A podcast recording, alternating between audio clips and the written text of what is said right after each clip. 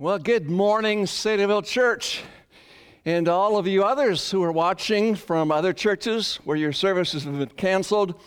We welcome you this morning to Bedside Baptist Church, replete with snowy vistas and blizzard conditions, perhaps just outside your window. You can watch church today in your pajamas. We welcome you. Pastor Pat is out in California preaching today. Hmm. I wonder if he knew something that we did not. For those of you who do not know me, my name is Kurt, and I'm the counseling pastor here at Cedarville Church. It's my privilege to minister to people who come to me with a variety of life issues.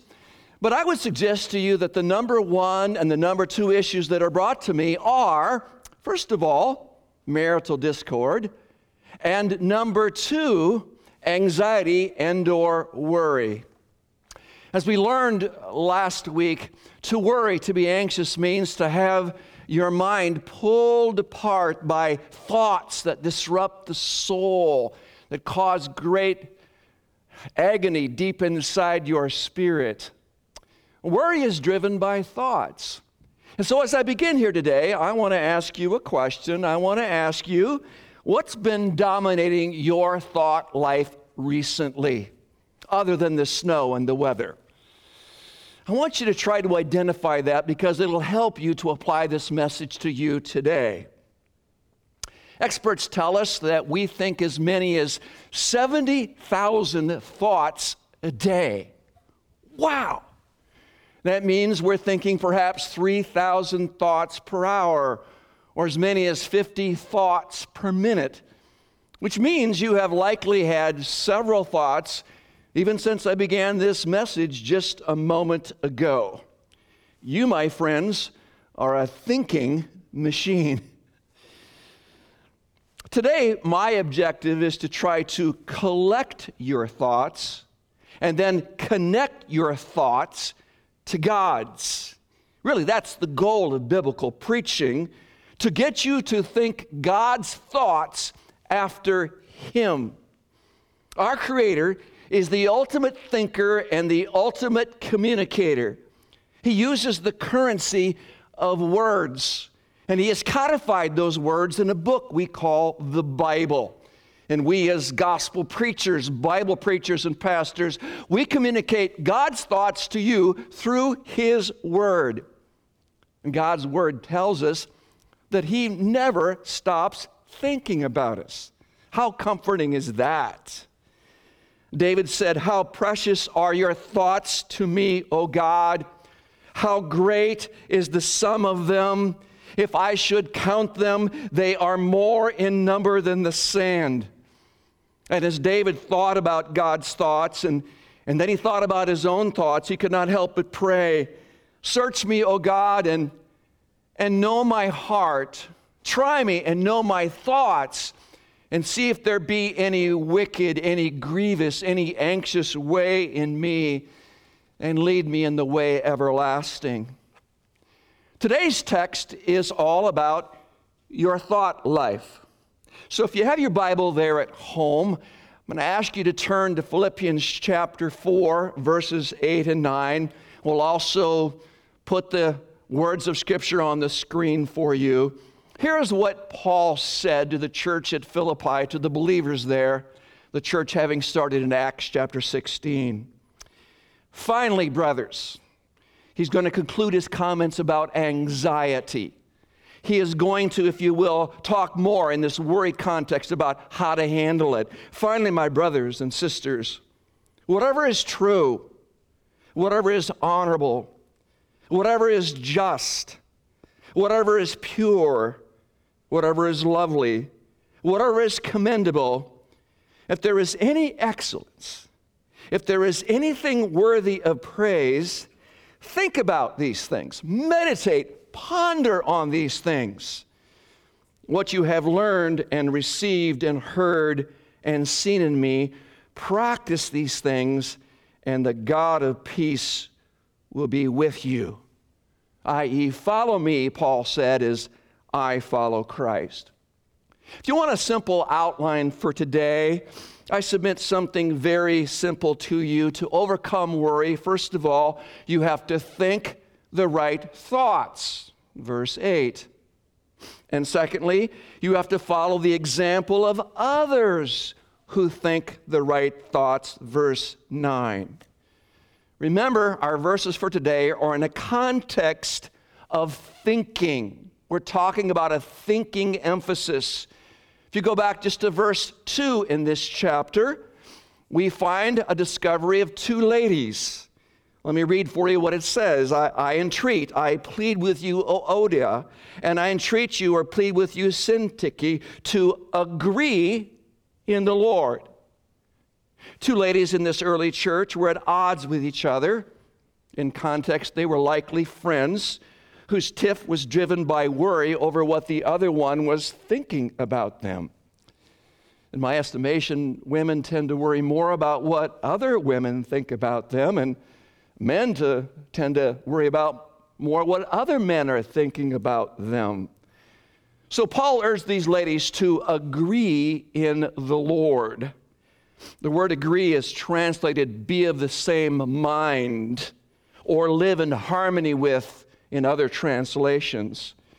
And the original word for agree in verb form from verse 2 is phroneo and refers to controlling the thoughts of the mind. And it harkens back to the illustration, the classic illustration the apostle used in chapter 2 in what theologians call the kenosis passage, the self emptying of the Son of God, who being in the form of God did not consider it a prize that he had to hang on to. But Jesus emptied himself externally, the outward appearance of deity. He laid it aside, the Bible says, and he took on the form of a man. And he humbled himself to death. And not just any death, but he became obedient to the death of the cross, a criminal's death. And Paul says, Consider the example of Jesus as you involve yourself with others in the family of God. Humble yourself the way Jesus humbled himself.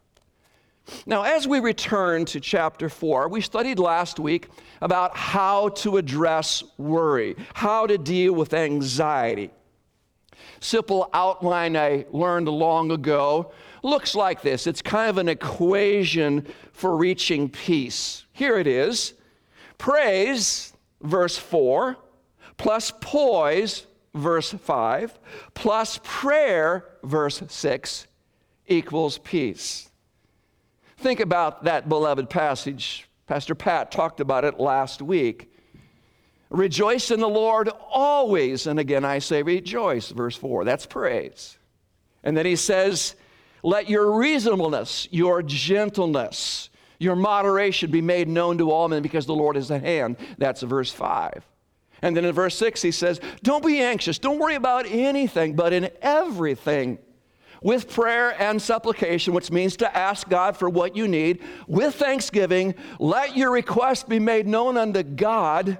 And here's the promise, here's the equation that equals the peace of God this sweet tranquility of heaven that superintends you, that guards your hearts and minds through Christ Jesus, that calms the troubled waters of your soul when you are in tribulation. You have a peace that surpasses human understanding. Now, today, in verses 8 and 9, we're examining how to think that way by means of monitoring our thoughts. I submit to you, it's really important to hang around people who think the right way and follow their example. Show me your friends, I'll show you your future. My dad was a great example to me as one who thought about and talked about the scriptures. I think a lot about my dad, if I'm honest with you, my mom as well. In my devotions this morning before I came, I, actually told the Lord, I said, Father, would you tell dad and mom that I love them? They're up there in the glory land. And would you tell dad I'm preaching about him today? Because I love my dad very much. And I still remember when I was just a little boy on the farm, learning a verse together as we erected a fence out in the field. You have to understand that on the farm, dad had a conviction of, of, going out into the alfalfa field and building a woven wire fence. And we would take our sows out there to farrow our piglets. I guess you'd call it open range pig raising, organic before organic was in. And while we were putting the fence up, dad said to me, Hey, Kurt, let's, let's memorize a verse together. Whom having not seen, you love in whom, though now you see him not, yet believing, you rejoice with joy unspeakable and, and full of glory. A reference to the unseen Christ, 1 Peter 1 8. Uh, I'll never forget that verse. It was 11 years ago now at the Tabernacle Baptist Church in George, Iowa, that I was privileged to preach my dad's homegoing sermon. And ironically, this is so ironic, I chose as my funeral text the text from our passage for today, in particular Philippians 4 9. Let me just remind you again what it says. I think of dad here. When you have learned, or what you have learned and received and heard and seen in me, practice these things, and the God of peace will be with you. A few days before the funeral, after dad had passed, mom and I were driving to the church to visit with the pastor, Brian Anderson, to make arrangements for the service. But we were stopped just east of Rock Valley on Highway 18 for road construction. And suddenly, while I, I sat there, I saw an illustration of my dad. You see, travel was restricted to one lane at a time, and so we were only allowed to proceed when led by a pilot car. Uh, you, you've seen them. The sign above the car or the pickup simply instructs pilot car, follow me. That, that struck me. Uh, not the car, the thought. I explained the illustration to those who gathered for dad's funeral. I said, You know, folks, that car, that pilot car, pictures my dad. And you may think it's hard for me to speak today at this funeral, my own daddy's homegoing service, and in a sense it is because I did love him dearly. But in another sense, dad's life preaches his own funeral sermon because he, he lived what he believed. His life quietly replicated a pilot car and invited all who watched, Follow me, do as I do. And that's just the point of Philippians 4, verse 9. Follow people who walk and talk and think the right way. And conversely, avoid people who lead you astray, like the guy driving this pilot car. A little humor for you. Watch out for negative thinkers and talkers who will drive you into the ditch or drop you into the drink. So today, I want to provide for you a, a, filter to help you stay strong and you to be an example to others like Dad was to me. The point is, we need to screen our thoughts, all 70,000 of them every day. So, so, how do we do that? Well, let me take you to a classic passage that helps explain. This is 2 Corinthians chapter 10, verses 3 through 6. Paul writing to the believers at Corinth For though we believers walk in the flesh, we, Christians, are not waging war according to the flesh. We're in earthly bodies, but we don't war in earthly means. For the weapons of our warfare as believers are not of the flesh, they're not guns and bombs. But our weapons have divine power to destroy strongholds. What are those weapons? They are the Word of God and prayer. They are the sanctifying influence of God's people.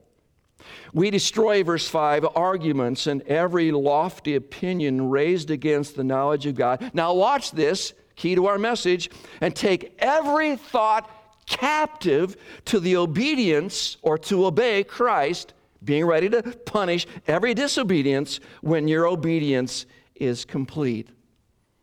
Let me illustrate the imagery that Paul employs here. You're going to see a picture of the lion's gate. This is on the eastern wall in Jerusalem. The Lion's Gate is just north of the eastern gate or the Golden Gate, through which many people believe Jesus will return someday.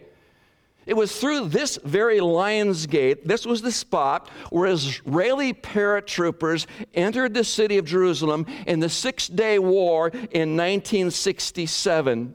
And from this starting point, the city was delivered from alien occupation. It's been in the hands of Israel ever since. In a similar way, picturing our minds as a wall and as a city, we must deliver our minds from alien occupation by unhealthy thoughts. When we start to slip into anxiety, we need to grab those thoughts as they slip out of our minds, those, those thought clouds that reach above us, and we start to find ourselves sinking, we need to grab those thoughts and examine them. We must have self awareness. Is that a good thought or is that a bad thought? Obviously, we have to throw out the bad thought and we have to replace it with a good thought. And a good thought must be a God thought. Your mind never stops thinking. And even when you sleep, it never stops thinking. So it's critical that we input the right thoughts. The biblical idea from Ephesians chapter 4 is that we put off the old man, the old thoughts, and we rather put on the new man with the good thoughts, which created after Christ Jesus in true righteousness and holiness. It is what we commonly call the principle of replacement. Frankly, it's, it's like tending a garden. You know, a garden doesn't plant itself. You have to purposely and intentionally plant flower seeds or vegetable seeds. And then you must purposely work at keeping the weeds out by culling them through cultivation. I mentioned I grew up on a farm. Maybe some of you can relate. You grew up on a farm, and if you're of my generation, perhaps you manually drove a cultivator through the cornfield or through the bean field. And yeah, that's the color of the kind of machinery we had, the red color. Dad was into International Harvester Farmall. And I drove a cultivator that was uh, a 560 tractor with a four row cultivator, not very high tech, admittedly. Before the days of GPS, where it seems like the tractors drive themselves, I had to concentrate as I cultivated, otherwise, I would end up plowing up the corn. It required a lot of concentration. And some of you, maybe when you were kids, earned some extra money by walking beans and pulling out volunteer corn stalks or maybe pulling out other kinds of weeds. Uh, today, of course, much of that is taken out by herbicides. But my point is that questionable and evil thoughts have to be replaced by the right kind of thoughts. And that's why it's so important to have intake of the scriptures daily the discipline of daily putting into your mind and your soul the Word of God. these kind of God thoughts are explained for us in verse 8. And in his study Bible, John MacArthur gives us descriptions of the first six of these words. Look at them with me. We are to think thoughts that, first of all, are true. MacArthur says that refers to the character of God. God is true. God cannot lie. He cannot deny himself. The word honorable, think thoughts that are worthy of respect or worthy of awe. The word just refers to thoughts that are righteous. Pure, thoughts that are morally clean and, and undefiled. Thoughts that are lovely, meaning pleasing, kind, gracious. As we used to say, before you talk, always ask yourself three questions Is it true? Is it kind? Is it necessary? That's the same kind of idea here for lovely. And then finally, the word commendable, that which is highly regarded. In his book explaining biblical strategies for overcoming anxiety, Phil Moser uses the Philippians 4 8 stop sign to help people visually stop before they dwell on a thought. I want you to look at this diagram. Verse 8 is God's filter for the mind. examine your thoughts in light of these words. Stop and think does the filter apply to what I'm thinking? For example, as you look at the first two words, you could ask these types of questions for the word true. You could say, you know, I'm doubting God right now. I'm wondering where He is. The question is it really in the character of God to forget about me? Has He, has he lost track of me? No, my friends, God is too good to be unkind, and He's too wise to make a mistake.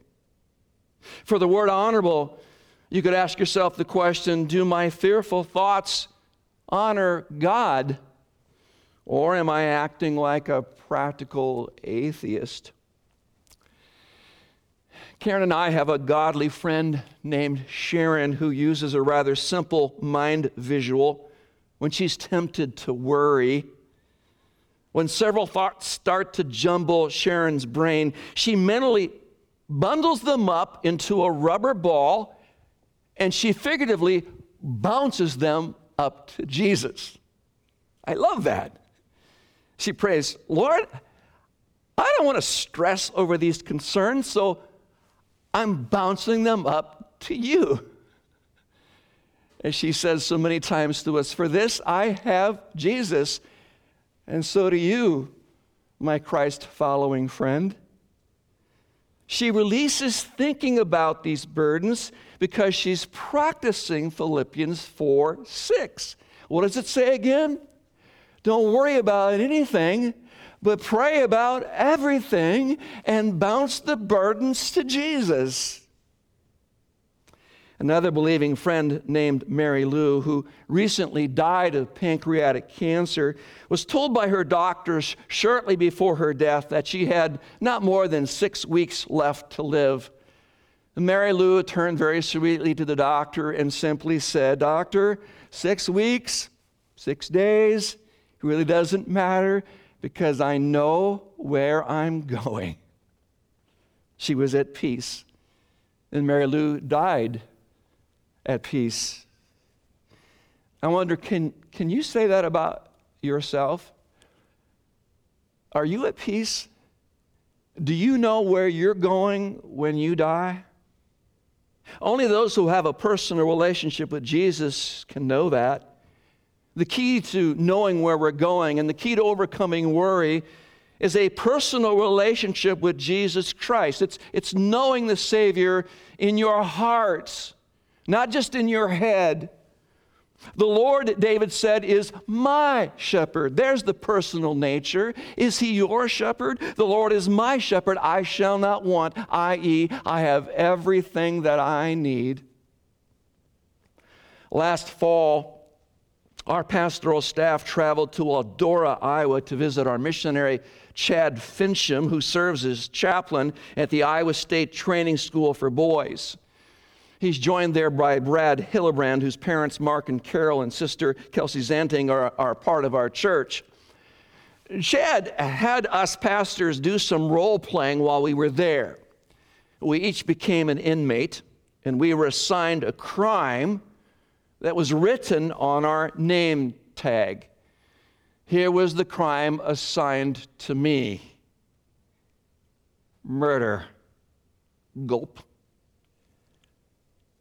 We had to number off and walk in line silently, and then, and then we all were escorted to a mothballed facility and locked up in a unit that had previously been used for solitary confinement, each one of us in our own room. Uh, this this uh, building was uh, less than desirable, shall we say? Paint peeling off the walls, not much for furniture. But when I got into my room, what really grabbed me, what really got to me was this. Right there in the center of my room, etched into the metal bedstead, were scratched my initials C D. Not by design, obviously, but by chance. It shocked me. Long ago, apparently, some young criminal was in that very room with my initials. It was sobering to think about. And the point was not lost on me. There was a time, figuratively speaking, when I was locked in that room spiritually, and I deserved there because, like you, I am a sinner by nature and by choice. And the Bible says that there is a penalty affixed to sin. The wages of sin is death, Romans 6:23. And I was on death row. But bless God, there was another day when, like another cross or a criminal hanging on a cross, I looked to Jesus and I said to him, Lord, remember me when you come into your kingdom. I.e., I believe that you're dying for me, not for your own sin, but as a substitute for me. And I trusted him. I believe that he died on my behalf and rose again. But back to my jail cell. In those moments alone, uh, none of us in our incarceration was allowed to talk. We were left to our own thoughts. Finally, the silence was broken.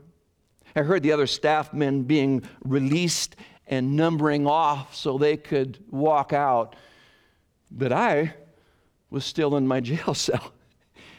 And momentarily, even though I knew better, I panicked in my thoughts. Hey, don't forget me.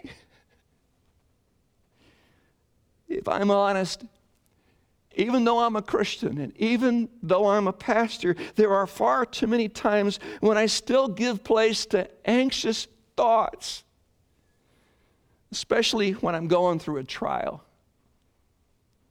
especially when I'm struggling with insecurity. And yeah, pastors struggle with insecurity too. Especially when I sin against my Heavenly Father, my Savior sin against the Spirit, when I sin against my wife or my children, when I sin against my brothers and sisters in Christ, and I begin to stress and worry and entertain anxious thoughts, and I return to performance based acceptance. You know, God will only love me when I behave perfectly, and I mistakenly believe that His love is conditional. It is not. And here's where I have to think God's thoughts after him. You see, in God's jurisprudence system, watch this, the verdict comes before the performance. Praise God. That verdict in Christ is not guilty, or better, justified, declared righteous in Christ. There is therefore now no condemnation to those who are in Christ Jesus. And when we believe that, the prison door swings open and we walk out freed from our sin and our guilt and our worry. When we left Eldora, I accidentally wore my name tag when I went out to eat. I caught myself, however, just in time before anybody could see it. But I still internally started to stress. What if somebody had seen that? What would they think of me? Isn't that the way we fretting believers tend to think about ourselves when we worry? We live by what ifs, which are not based on fact. No, as my friend Pastor Paul says, we can't live by what if, but by what is i.e., what God says is true. That's good. Write that down and commit it to memory, not by what if, but by what is what God says is true. Now, listen to me, Christ follower. Listen to me really good. You are not who sin says you are. You are not who others say you are. You're not even who you say you are. You are who God says you are.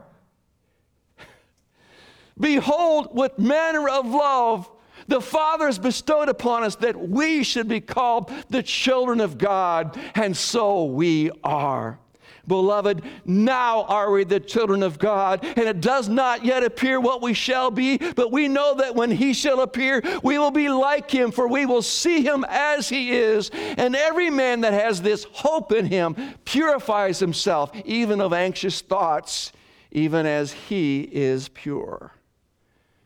So, my struggling friend, I beg of you, reject those screaming, those lying emotions that are scaring you to death. Throw them off from the wall of your mind. Take them captivity and speak God's truth to yourself. The Apostle Paul put it so wonderfully and so succinctly in Philippians 3, verse 15. Look at this. Let those who are mature think this way. Would you bow with me in prayer, please? Even there in your homes, I'm asking you genuinely, lay aside the distractions for a moment and bow your heads, please, as God speaks to your heart. This is something of an invitation for you especially those of you who are really stressing out, you're struggling with anxiety, you're being pulled apart on the inside through whatever circumstances seemingly have fallen on your head. I want you to just bow your head right now, and I want you to give your burdens, your anxious thoughts to Jesus. Remember last week, Pastor Pat telling us what it means supplication, asking like a little child, hands out, reaching, Lord, help me, help me. Would you, in the quietness of your prayer, right there as you sit there on your bed, at your kitchen table, in the living room, would you just, with your eyes closed, just reach your hands out, upturned toward your Heavenly Father, and would you just right now give Him your burdens, your stresses, your anxieties? Would you, with my friend Sharon, just bounce them up to Jesus right now? Your head still bowed. I speak to those of you who are unbelievers. And I ask you, what of your sins? I want you to know that you can be forgiven if you'll bounce your sins up to Jesus, believing that He died to pay for them and rose again. Give them right now to Jesus, and you'll be wonderfully born again. I'm going to pause in prayer. I'm going to give you a chance to bounce your burdens, to bounce your sins to Jesus right now and experience the peace of God that surpasses human understanding. Would you do it? Do it right now in the quietness of this moment, and then I will pray aloud.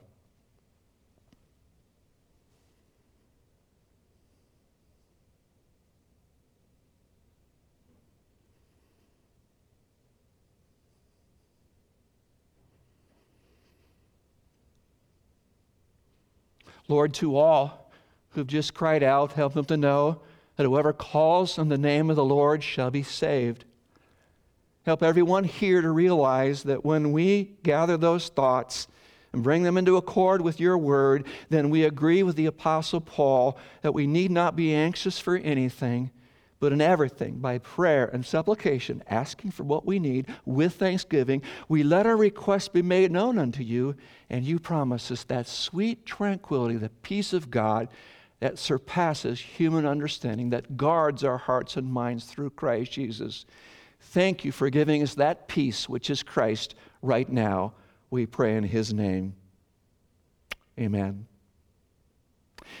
Thank you for watching this live stream broadcast today. If we can help you in any way, you can text the number that you're seeing on the screen. We're here to minister to your needs just so you know, we will be having services and all activities tonight. That is back on for this evening. Thanks for watching this morning. God bless you. Have a great day.